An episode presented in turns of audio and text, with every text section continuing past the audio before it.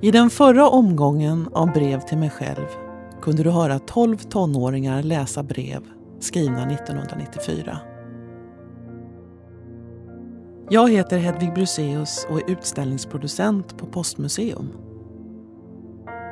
Här kommer Jonnas brev till sig själv som 15-åring 1994. Det första brevet höll en poetisk ton som dolde en del. I sitt svarsbrev till sig själv 2018 förtydligar hon hur livet var för henne som 15-åring och vad som hände sen.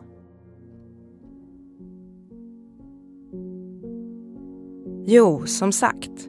Jag minns väl när jag skrev brevet. Det tog tid och jag blev halvnöjd.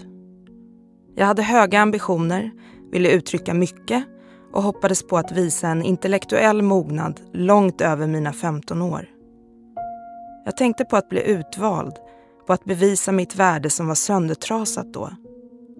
Jag tänkte kanske mer på det än hur jag skulle ta emot brevet i framtiden. Det jag såg framför mig var helt blankt, som det vakuum jag skrev om och felstavade.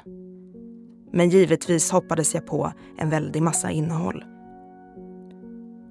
Så här 20 år senare blir jag inte direkt hänförd av min begåvning, men jag blir rörd.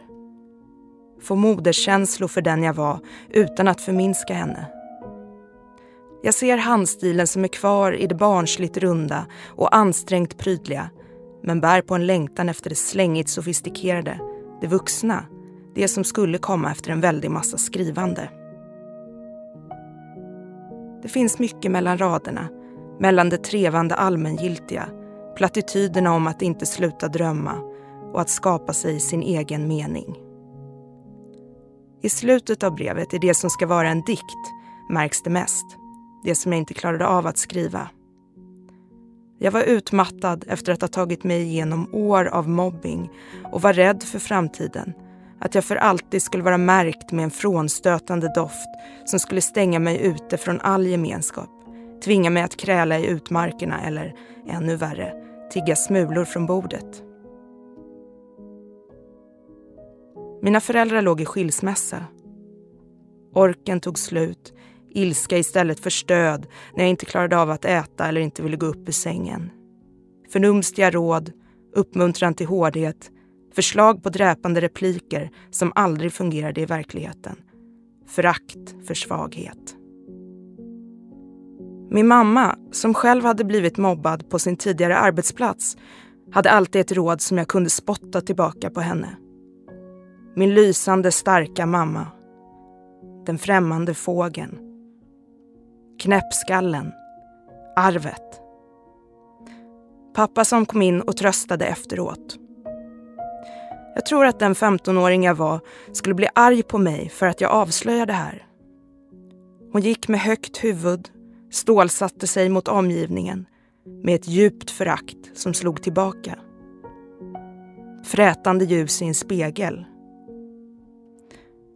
Jag förstår att hon inte ville skriva om mobbning i brevet till sig själv. Den hade hon övervunnit.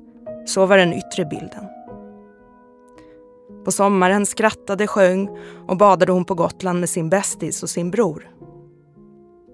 Sverige tog brons i fotbolls-VM. Rekordvarmt, rekordsommar. Vem vill vara ett offer? Jag skulle vilja krama den 15-åring jag var krama hela världens osäkra 15-åringar och spela rock'n'roll suicide med Bowie. Oh no love, you're not alone. You're watching yourself but you're too unfair. Jag vet att den är uttjatad. Det borde vara skottpengar på att göra covers av den. Men den är genialisk. Den är vad jag hade velat skriva då. Det finns risk för att 15-åringen jag var skulle stöta bort mig och fräsa åt en tillrättalagd tröst. Med all rätt. Jag hade kunnat säga till henne att nej, det är inte över. Det går aldrig över. Inte förrän du är död. Och det är inte ens helt säkert då, för döden vet vi inte så mycket om. Men det blir bättre, mycket bättre. Du kommer att bli stark, du kommer att bli erfaren. Med styrka och erfarenhet kan du skona dig själv. du kan ge till andra och få igen tiofalt. Du blir bättre på att uttrycka dig och behöver inte längre bli förtvivlad och rasande för att du bär på så mycket du inte kan beskriva eller få utlopp för. Du kan sålla bort skit och koncentrera dig mer på det som är viktigt. Som att fortsätta upptäcka världen. Världen är stor, lysande och rund. Världen är fantastisk, outtömlig, rik, ljuvlig och vidrig. Och förlora kontrollen då och då, det har du råd med. Det sista riktar jag även till mitt nutida jag. 1994 var året då min blivande mans son föddes och Kurt Cobain sköts i huvudet med ett gevär.